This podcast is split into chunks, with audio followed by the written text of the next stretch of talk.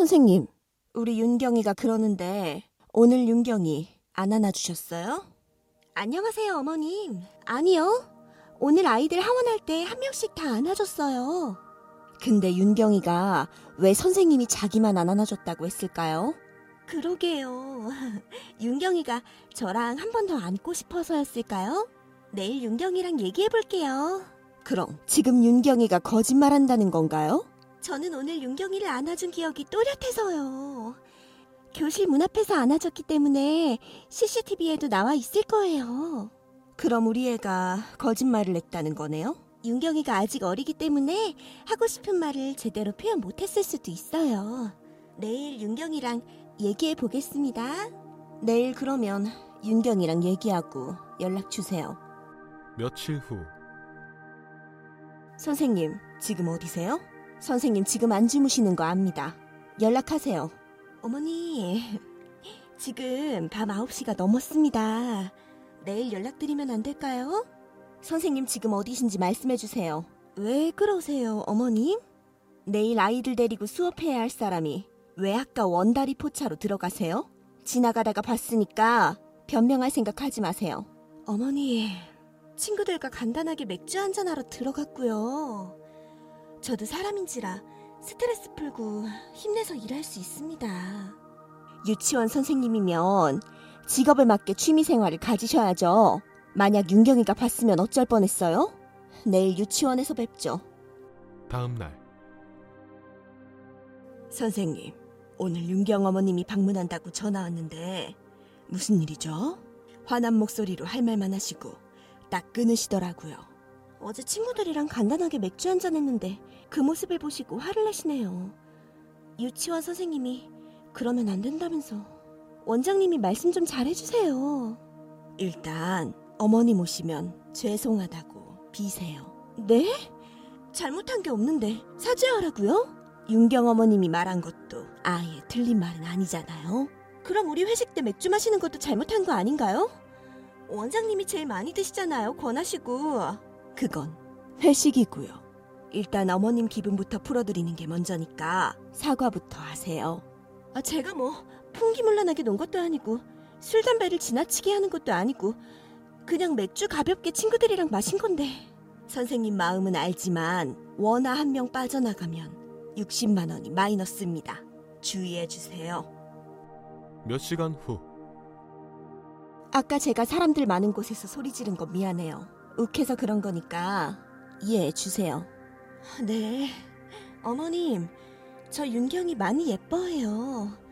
어머님이 저 조금만 더 믿어주시고 응원해주신다면 제가 더 힘내서 일할 수 있을 것 같아요. 알겠어요.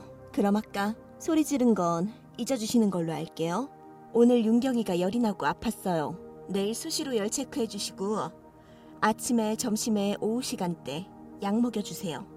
윤경이 많이 아픈 거면 등원에서 활동하는 게 어렵지 않을까요? 제가 내일 어디를 가서요. 부탁드려요. 며칠 후 선생님, 남자친구분이랑 여행 가셨어요? 네? 무슨 말씀이세요? 인스타에 남자친구분이랑 수영장에서 찍은 사진 봤습니다. 아이를 맡긴 입장으로서는 굉장히 불쾌한 사진이네요. 저번에 맥주집 사건도 그렇고 선생님의 자질을 의심하게 하는 행동들이 거슬립니다. 어머님도 잘 아시겠지만 저 다음 달에 결혼하는 남자친구고요. 인스타 사진은 6개월 전에 수영장 놀러 가서 찍은 사진 방금 업데이트한 겁니다. 제 사생활이 유치원 업무하는데 방해되거나 그러지 않으니 너무 걱정하지 마세요. 우리 윤경이가 커서 선생님 인스타 사진 보면 어쩌려고 그러세요? 사진 내리지 않으면 원장 선생님께 말하겠습니다. 어머님, 제가 사생활로 인해 아이들과의 활동에 문제가 있다거나 선생님으로서의 직무를 소홀히 한 적이 있나요? 사생활 관리도 선생님의 직무입니다. 그것도 모르세요? 그렇다고 쳐도 제 사생활이 나쁘다고 생각 안 합니다. 하, 지금 저랑 해보시겠다는 거죠? 원장님, 맘카페, 꿀벌반 엄마들한테도 알려도 상관없다 이거죠? 저는 잘못한 게 없다고 생각합니다. 그럼 지금 제가 잘못했다는 거예요? 그게 아니라 어머님도 조금 더 넓게 생각해 주셨으면 합니다. 됐고요. 나 이렇게 저질스러운 선생님한테 애 안 맡깁니다. 내일 원에서 보죠. 일주일 후 선생님 그만두신다면서요? 다음 주부터 새로운 선생님 출근하신다고 지연이가 말해주더라고요. 안녕하세요 어머니. 지금 전화 드리려고 했는데. 네, 그만두는 거 맞고 아, 오늘 아이들한테 다음 주에 새로운 선생님 오신다고 말했어요. 윤경 어머님이 선생님한테 까다롭게 대한다고 소문 들었는데 혹시 윤경 어머님 때문에 그러세요? 아니에요. 개인 사정 때문에 끝까지 아이들과 함께하지 못해 죄송합니다. 선생님, 저 5세, 6세, 7세 반 모두 선생님한테 지연이 맡기고 있잖아요.